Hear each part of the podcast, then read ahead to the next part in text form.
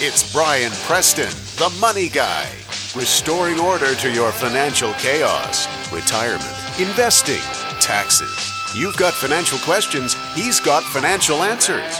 It's Brian Preston, the money guy.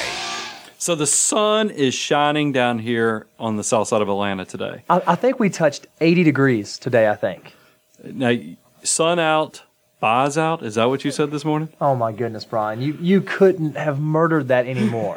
what is it? it's skies out, buys out, or, or, Thighs out.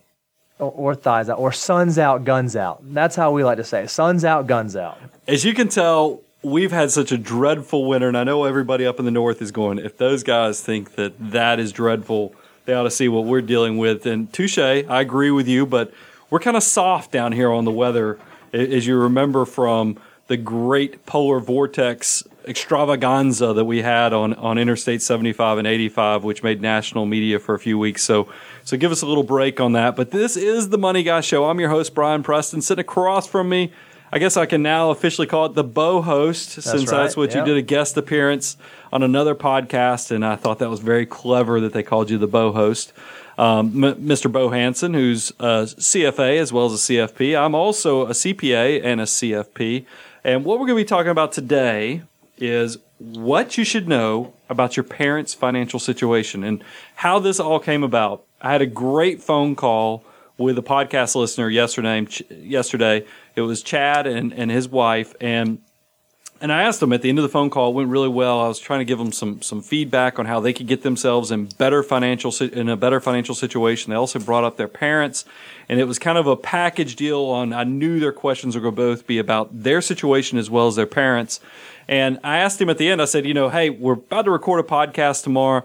We're trying to figure out the the topic. You, you guys have any suggestions or something you want us to cover because y'all obviously you know big fans did have a lot there, but then they sent us an email follow up with some information we had asked them for, and this was their suggestion. I was like, well, duh. I mean, that's what we just had an entire conversation on. on. So to put it all together, this is going to be a great topic.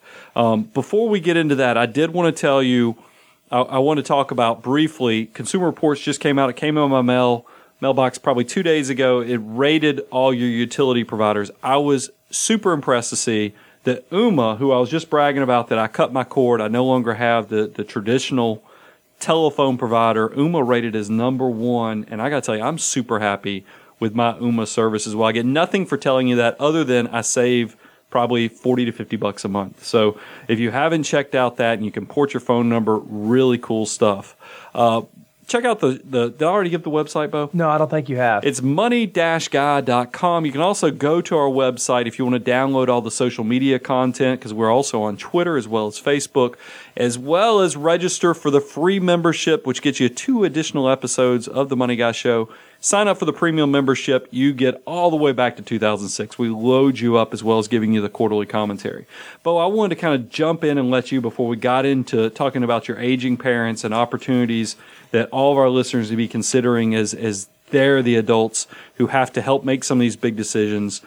There's been a lot of buzz in the financial industry about this high frequency trading. Well, and it, it's even it's even bled outside of the financial industry. That now it's in mainstream. Uh, there was a 60 Minutes piece that if you haven't watched it, very very educational. It's only about 14 minutes long, kind of explaining what's going on.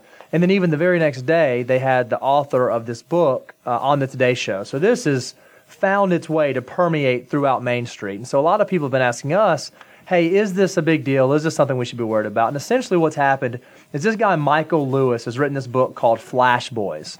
And it's talking about what high frequency trading is, the story behind it, um, how they sort of game the system to make a profit, and sort of how it all works. And and this is what bothers me about the way the media has done this. Have you seen what the headline has been for every single story you've seen that has anything to do with this? It makes me roll my eyes every time. It's always something to the effect of Is the stock market rigged? And it's so ridiculous, so so ridiculous. Um, I won't get into the details, but essentially what's happening is there are people who have these very very fast computers that are able to put in trades that operate at just fractions of a millisecond faster than everyone else. So essentially, what they're able to do is through these writing these algorithms and stuff, they're able to buy and sell faster than everyone else on the market can buy or sell which gives them a competitive advantage of a few milliseconds. So for the average investor, we're talking about fractions of a penny per trade if you're being front run by these people. Um, but when you do that across millions and millions of trades over days and days and days, we're talking about billions of dollars here, hundreds and hundreds of millions whole, of dollars. It's the whole Lex Luthor plot. That's I can't exactly remember if right. Superman two or three, where you had I think it was Richard Pryor and others, but it, he was going to try to skim off a penny off of all the financial transactions. Right. You had we were talking about this, Bo, the other day, and you said though. Hey, long-term investors, not that big of a deal. I mean, any additional insight No, on that's that part of exactly. So the first thing I did is I wanted to go say once I saw this, I was like, okay, what's Warren say about it? What's Charlie say about it? And there's a really good interview from Charlie Munger he did a few years ago about high frequency trading that Warren actually just came and commented on in the past few weeks. And essentially, what they're saying is if you're a long term investor, this doesn't really have a have a ton of effect. You know, uh, is it something that's going to hurt you? Yeah, maybe you might be losing a fraction of a fraction of a fraction of a penny on your trade, but you shouldn't be trading all the time anyways. If you're someone who buys a good company at a good price, you don't really care what's happening with the intraday transactions with it. The good news is this reminds me. I, I don't think it's. I think it was much. It was a bigger deal when it was found out that hedge funds in the past were getting to buy and sell mutual funds after the market had closed. They were being able to come in and put deals together, and it was you know that's, that's shooting fish in a barrel because you know whether the markets are up or down, and they were making huge profits at the expense of the average investor. This, to a degree, is somewhat similar because it is at the expense of the other investors because of the technology. But the good news, I always like to say, let's look at it from the glass half full standpoint. We've got a lot of attention on this issue right now. A lot of people looking at it. You've got the regulators that have been woken up. They know what's going on. There's a whole big dialogue and conversation. So I, I, I think you've done a great job going over it, but I'd also tell people think long term, big picture. This is not something that should keep you from having an investment plan. Certainly not. It, it's just not the, the most appropriate thing. I was reading something this morning where it was talking about, you know, don't get scared. Make sure you're doing the right things for your portfolio. And one of them is if you get scared of every little thing makes you not want to be in the stock market or in investments, that's ridiculous. It's just like nobody likes going to the dentist. I mean, I, every time I go to the dentist and they turn on that high frequency cleaner because nobody just does it with the buffer anymore. They now have to have some annoying high frequency thing that's supposedly knocking off more tartar plaque. I don't know what it's knocking off, but it drives me crazy. But I know I need to go every few months to be healthy in the Yep. long term. And it's the same thing with your portfolio. I want you to have a mix of all asset classes.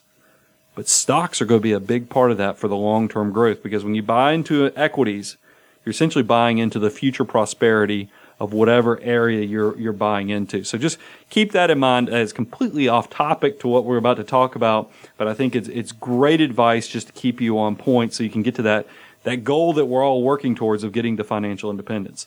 Now today's topic, kind of morbid. I don't know, not, not morbid. No, no, no. I don't think so. Because what? it's it- not a, it's not something that I think people are comfortable talking Sure. about. I mean, this is definitely something that it's it's uncomfortable because we're we've talked about it so many times. Money in general is a taboo subject.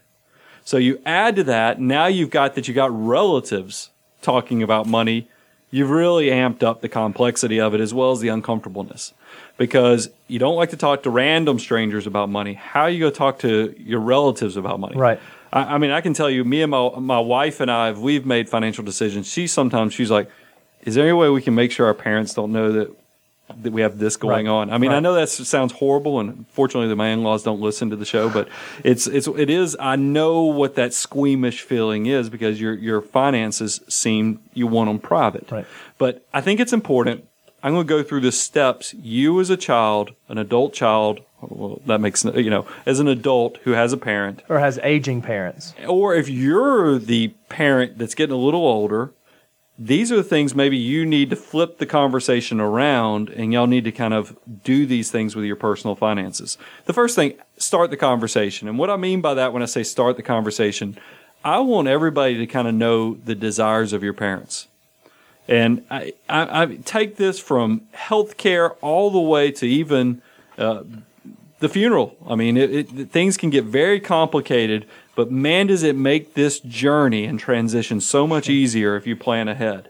Um, you, you're going to want to find out the healthcare and the life saving measures they do and do not want. That's why when we talk about wills, we talk about healthcare directives. You need to know what type of measures your family members Right. want to go to protect themselves and, and continue life. And and as a parent, if you can tell your children that before it gets to that point, it really does take a lot of, of, of stress and even dissension amongst siblings or other family members. If you go ahead and explicitly say, This is what I want, you don't have to worry about them bickering and fighting over, oh, is this really what mom and dad wanted? perfect transition point because the next point is also who's going to handle your finances or your decision making. I'm talking about not only your financial but your healthcare decisions if you're incapacitated. Right. So because that you you nailed it, Bo. If you have siblings or even aunts and uncles that have a caring interest in this family member, it's better if while this person's you know healthy and you know still having you know having a good time at the family reunions if you can have these dialogue and conversations before bad stuff happens.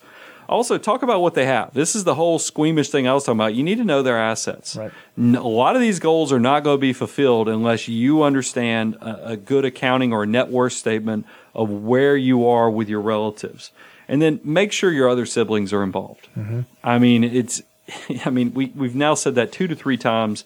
Very important that open dialogue is involved in this entire process.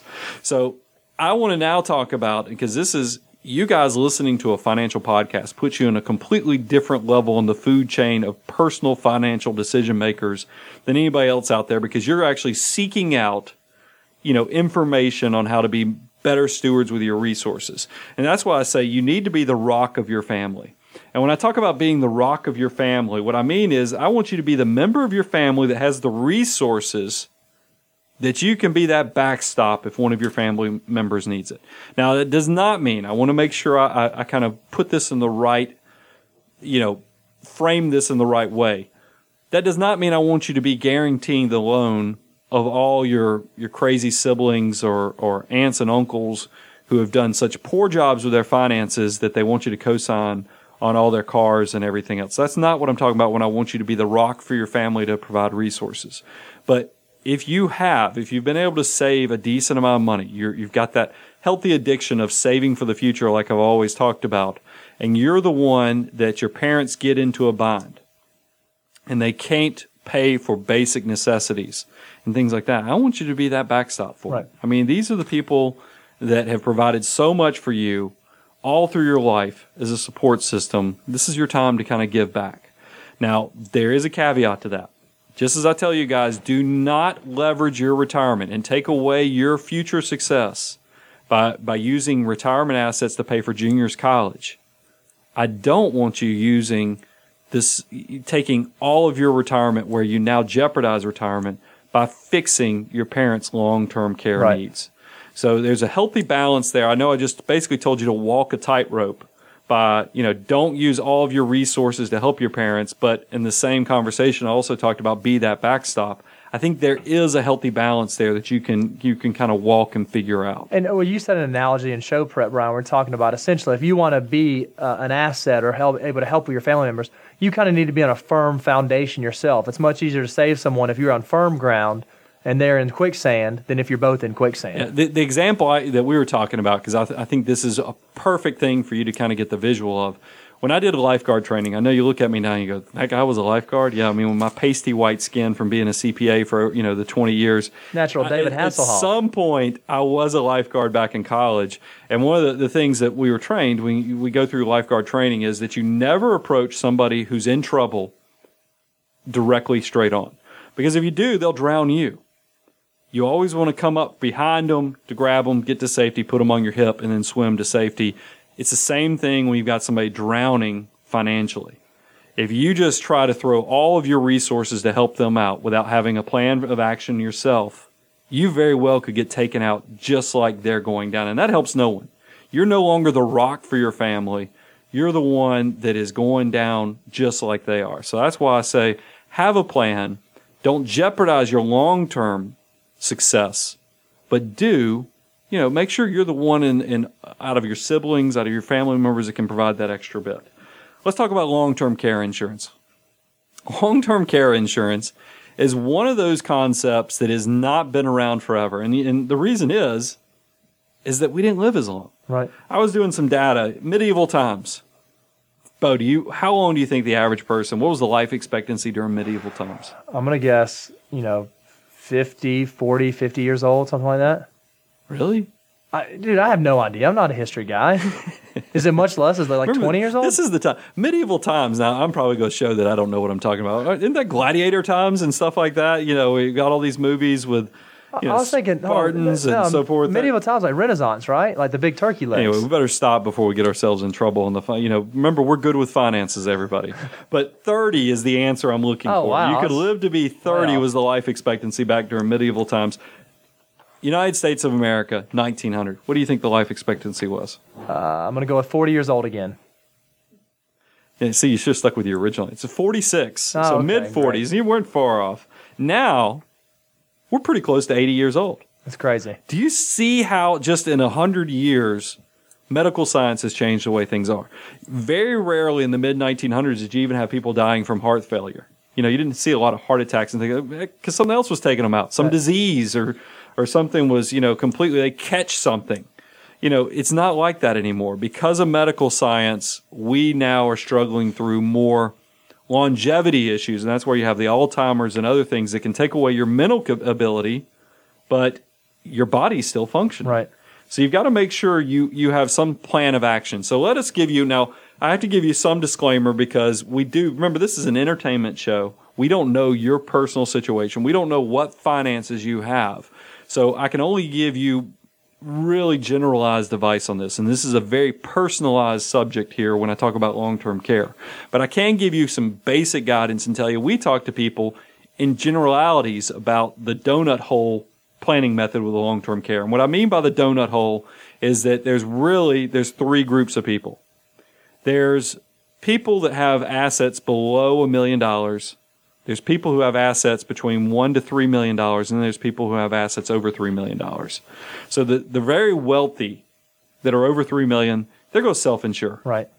No reason to go buy, you know, long-term care insurance, or unless you just want to, you know, buy away all of your risk, and you have the right to do that. There's nothing wrong with that, but you do have the assets that you probably could self-insure, um, unless you you want to go a different direction. If you're below a million dollars, yes, you have resources, but there's a chance that you could do some Medicaid planning. Well, just and- the cost of the the cost of the insurance doesn't make as much sense at that point. because it, could have an impact on your retirement and and that success of that.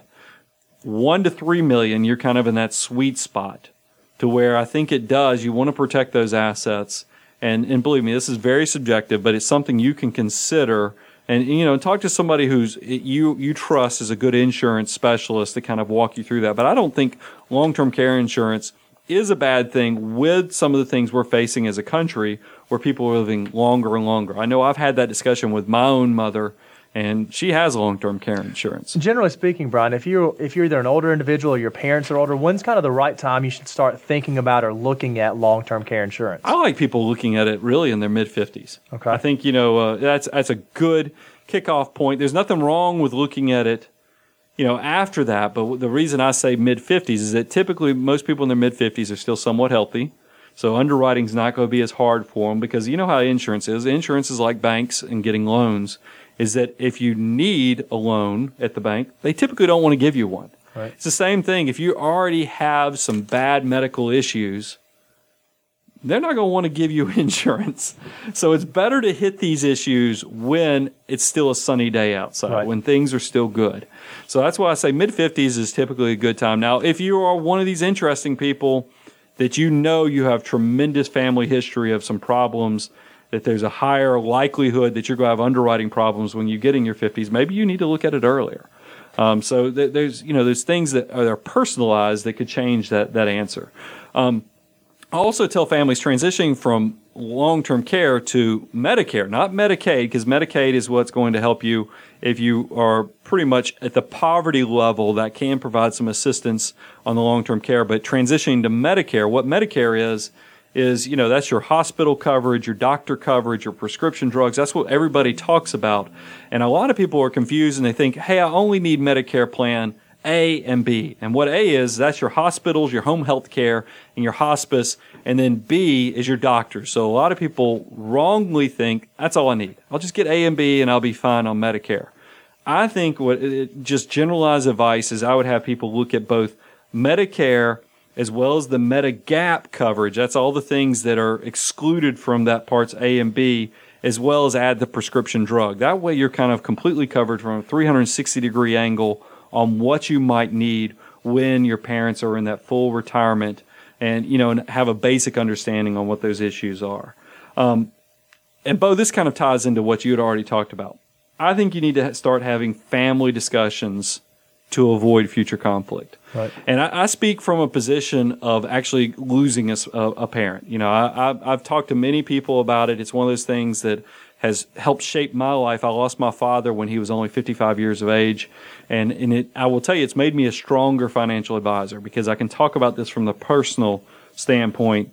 I think when you have to, to ask your loved ones, if you want to avoid the conflict, go ahead and start talking about those special keepsakes.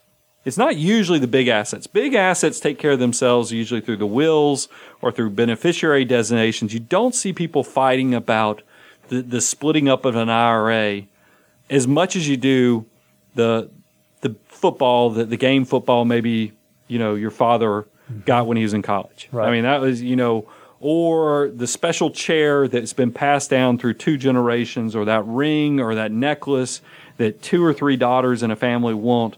Those are the things. Or pictures. Pictures is another big one. Yeah, I mean, there's a lot of keepsakes that really have no monetary value. But if you don't have those conversations beforehand, and I think as a parent, you know, I would be concerned about this. You could ruin the legacy of your of your children talking for for decades. I mean, you see stuff like that happen all the time. So I would say start those family discussions now to understand, take an inventory. If you are the person designing this, or if you're the the child of, a, of, of an aging parent, have those discussions so you understand what needs to be solved in the you know with dealing with those sentimental assets. Also talk about caretaking responsibilities. It's not uncommon that there'll be a, a, an adult child that lives near the aging parent, and then there might be other children that live somewhere else in the country. And you need to have an open dialogue while everybody's healthy so that, you know, there's a clear understanding. There's no resentment over who's the caretaker because that caretaker might really resent that the other one's not buying in or helping as much. And I tell you, there's ways to offset that. You know, if there's, and that's why you need to have the discussion. There's nothing wrong, I think, if you're the person that lives out of town and you have a sibling that's actually taking care of the old, older parents, with you helping out that that that sibling with some finances, maybe Right. for their travel expenses or for some of the things to help offset the time they're putting into it. These are all things that, that need to be discussed so that you don't have those unfortunate conflicts or fights, those family brawls that you hear people talking about for decades after a loved one passes away. Um, I also want to talk about elder abuse. A few examples that I can personally talk about. My own grandmother and grandfather were robbed of over ten to fifteen thousand dollars that we know of from a caretaker. Um, elder abuse occurs often and all the time, and it is so unfortunate, it's so bad that there's even been laws that have been passed to try to go after people from taking advantage of older people. But we had, you know, but there's so much, especially if you have an, uh, a family member that's out of town. You you hire a caretaker. You try to be as good as possible about hiring this caretaker. Truthfully, you don't. It doesn't matter how good your background checks are. There are people that will take advantage of people at their most innocent and vulnerable state. And Right. It's just it's, just- it's horrible. Um, so I know my own grandmother and grandfather were taken advantage of. I've also had another financial advisor who shared with me that they had a family that they were working with that had a, an older client who had hired a caretaker and then a group came in and convinced this caretaker we don't know you know there's no way to verify if the caretaker was paid off but essentially the gentleman sold some very good land at a s- extremely discounted below market value price because he just you know he was not with everything Right. but you know it, it's legally he could still do it because the family never took away his ability to make those decisions. And I can understand why. Who wants to go to your parents and say, I think you've gotten to the point you don't no longer need to be making financial judgment decisions. You don't need a checkbook. You don't need to be signing off. I'm going to be the one that now makes all those decisions for you. That's going to go over horribly. Right. I mean, that's why nobody likes to have those discussions is because that's a conflict waiting to happen and that's what opens up that door for those those crooks. I mean, just horrible deplorable people that come in and take advantage of of people like that. So you you got to be careful that. I also remind people recent widows particularly are at a disadvantage. If they have not been the one handling the financial resources of the family and, and that person who was handling the resources passes away, that widow is probably at a big disadvantage and, and, a, and a sitting target. Um, I wanted to give you some, some hints and clues on things to look for so you'd know to, to kind of clues that, hey, maybe, maybe my family member is being abused or, or needs to we need to do something by like get a financial power of attorney or take away some of the decision making on the finances. And here's a few of the clues. Sudden changes in bank accounts or banking practice, including an unexplained withdrawal of a large sum by a person accompanying the elder, elder elderly person. You also got inclusion of additional names on the bank signature card. Mm-hmm. I mean, this is these are these are things where people do this stuff all the time. Unauthorized withdrawal of funds using the ATM, big, quick changes in a will or other financial documents, unexplained disappearance of funds or valuable possessions. That was that's the other thing. We never know with a caretaker. We don't know how much jewelry was taken as well. I mean, that right. stuff. It's easy to take that type of stuff. Substandard care being provided or bills unpaid despite the availability of funds Sudden appearance of previously uninvolved relatives claiming rights to the elder's affairs and possessions. You see that stuff. I mean, that, that happens all the time. Unexplained sudden transfer of assets to a family member or someone outside of the family. I just talked about that one. I've seen real life example. Provision of services that are not necessary. And then the elder's report of financial exploitation. And, and, and I'll tell you, one of the things that I've also seen in everyday practice it's not uncommon for people as they get older they start getting i mean i get them all the time too. You know charities are always asking for 10 20 bucks you know especially if you've ever given in the past. They'll put you on a mailing list and i think they share that mailing list. You'll be asked for every charity you know within a you know all 50 states. Right. It's not uncommon for elder, elderly people to start writing checks to every one of those things because they look at them as almost bills it's also not uncommon to see elderly people buying stuff off the the, the TV show, the right. QVCs, and getting kind of crazy with that type of stuff. These are all things that you need to be very aware of to make sure that you're, you're getting on the front end of it and helping your family make, make those good financial decisions. I, I know today's topic probably not the the the most jovial, especially after we talked about last the two weeks ago. We did a show on how to save two or three hundred bucks and just a few phone calls. I love those type of phone call those type of shows because they really get it. Anytime you can save a little additional money, put it in your back pocket to save for the future, those are exciting. But I'll tell you what, some of the most valuable things we have to do are the hardest things we have to do. So if you hung in there, thank you so much for listening to the Money Guy Show. We hope that this type of information will help you at least start, start those conversations so that these heavy conversations can lead you to a better financial situation so that you and your family don't get caught in a bad situation that I think many, many people unfortunately find themselves in all too often.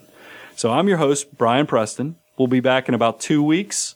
By the way, next week's spring break for us, so I'm going to be sailing around on a Royal Caribbean ship. Bo, you going to be anywhere? Uh, I'm gonna be. My wife tells me we're gonna be to the beach somewhere. I don't know what beach or where, but we'll be there somewhere. You could be down in Panama City. Um, probably not Panama City, but who knows? Maybe we get crazy. Who knows? Go check us out. It's money-guy.com. You can also write the show. I'm your host Brian Preston. It's B R I A N at money-guy.com. You can also write my Bo host, Mr. Bo Hanson, at Bo at money-guy.com. And we'll talk to you in about two weeks. The Money Guy podcast is hosted by Brian Preston. And Brian Preston is a partner with Preston and Cleveland Wealth Management. Preston and Cleveland Wealth Management is a registered investment advisory firm regulated by the Securities and Exchange Commission in accordance and compliance with securities laws and regulations. Preston and Cleveland Wealth Management does not render or offer to render personalized investment or tax advice through the Money Guy podcast. The information provided is for informational purposes only and does not constitute financial, tax, investment, or legal advice.